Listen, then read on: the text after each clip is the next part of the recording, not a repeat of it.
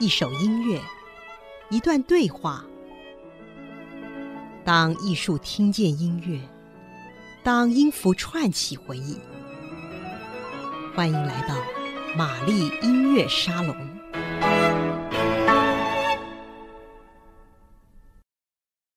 各位 IC 之音的听众朋友，大家好，欢迎再次收听。玛丽音乐沙龙节目，我是刘玛丽。今天的节目中，真的是非常的高兴，请到这一位钢琴家，他也是非常致力于推广钢琴教育，还有钢琴音乐欣赏的老师啊。我个人相当的钦佩他，就是当彩霞基金会。跟我提到说要敲专访的时候，我二话不说就马上答应下来了。他就是贾圆圆老师。贾圆圆老师，我们可以在师大音乐系，还有以前的市北师，就是现在台北市立大学当中见到他的足迹啊。那我觉得，呃，这么一位有热情的老师呢，希望他能够在节目中为我们介绍。更多的音乐，让我们能够感受到这个南加州的阳光。在这边跟贾老师问好。呃，玛丽好，各位听众朋友，大家好，我是贾圆圆。是老师非常的年轻啊，就已经有这么多的学生，而且呢，您的呃演奏会呢，应该是接到不能再接了，而且学生很多啊，所以我就想说，如果请老师在节目中为我们大家深入浅出的来介绍一些音乐啊，不要讲的太难哦，然后我们的观众呃听众呢会会转台啊。好，那我们看看这一场演出啊，三月三十号在国家演奏厅，三月三十号是礼拜三，那。这是南加大音乐学院校友音乐会，三月三十号国家演奏厅哦，我就看到第一首曲子就直接写了就是 Lieberman 的三首摇篮曲啊。那 Lieberman 他是在呃这个世纪这个世代当中非常活跃的一位作曲家，是美国人。那我想说，请老师来介绍一下他的作品。呃，各位听众朋友，大家好。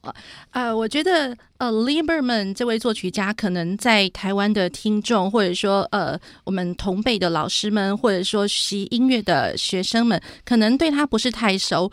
呃，尤其是他的钢琴作品，如果说是他的管乐作品，比如说长笛，呃，学修习长笛的同学，或是长笛的管乐的老师们，嗯，他们可能会对于 Lieberman 会比较熟悉一点。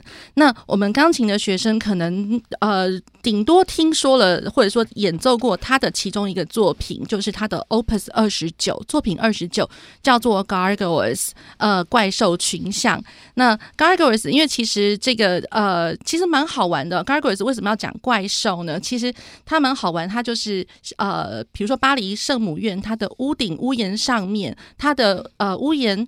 角角那边会有一个要接雨水漏水的一个一个东西，所以他把它设计成就是怪兽的样子。所以 Lieberman 他写的那个 Gargoyles 其实就在讲说那些怪兽的一些面相。那其实当然他的乐曲里面不是在讲怪兽发生了什么事情，而是只是说只是呃他以他的面相，然后呃谱出四个不同的乐章、不同个性的东西。那我们钢琴的学生们可能只有对这个曲子比较熟悉。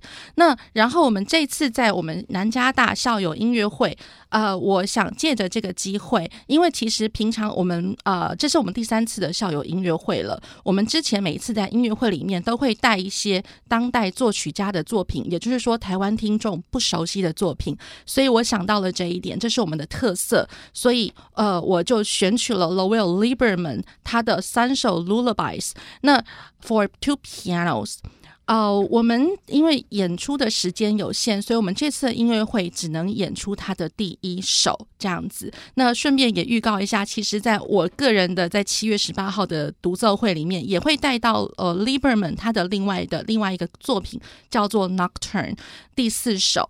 好，那 Lieberman 这位作曲家，他现年五十六岁，是美国当代非常活跃的作曲家。然后他呃，他的学习背景其实都是在呃 Julia 音乐院长呃养成的。那呃，正好很很巧合的是，他跟我的在 USC 的学习的钢琴老师，他们在 Julia 学习，他们是同时期的同学。那 Lieberman 老师他现在目前在 Mannes 纽约的 Mannes 音乐院任教。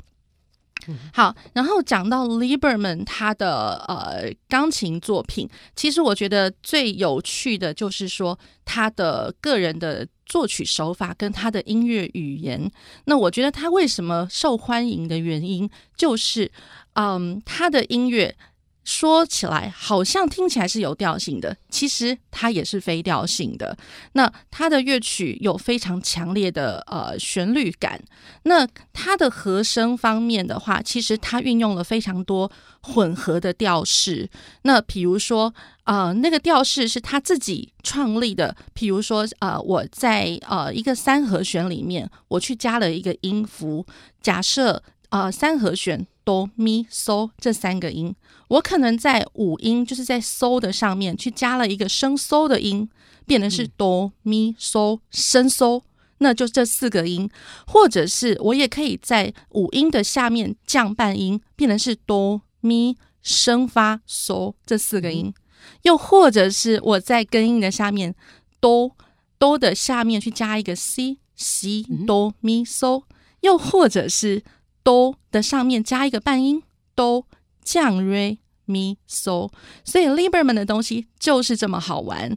那他也很喜欢运用一些混合的音响，比如说大三和弦跟小三和弦的混合，哆咪嗦，这是大三和弦，可是小三和弦是哆降咪嗦，所以他也运用了哆降咪还原咪。跟嗦这四个音去创作整首乐曲，所以这是他的音乐语言非常有趣的地方。他也非常喜欢运用呃小调自然的调式来谱曲。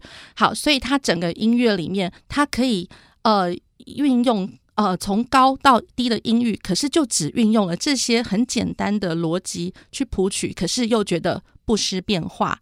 那 Lieberman 老师他其实。更厉害的是，他不是只谱写钢琴乐曲，他其实管弦乐、交响呃，他的交响乐曲，还有他的歌剧，嗯，还有他的室内乐，呃，都有非常多的作品。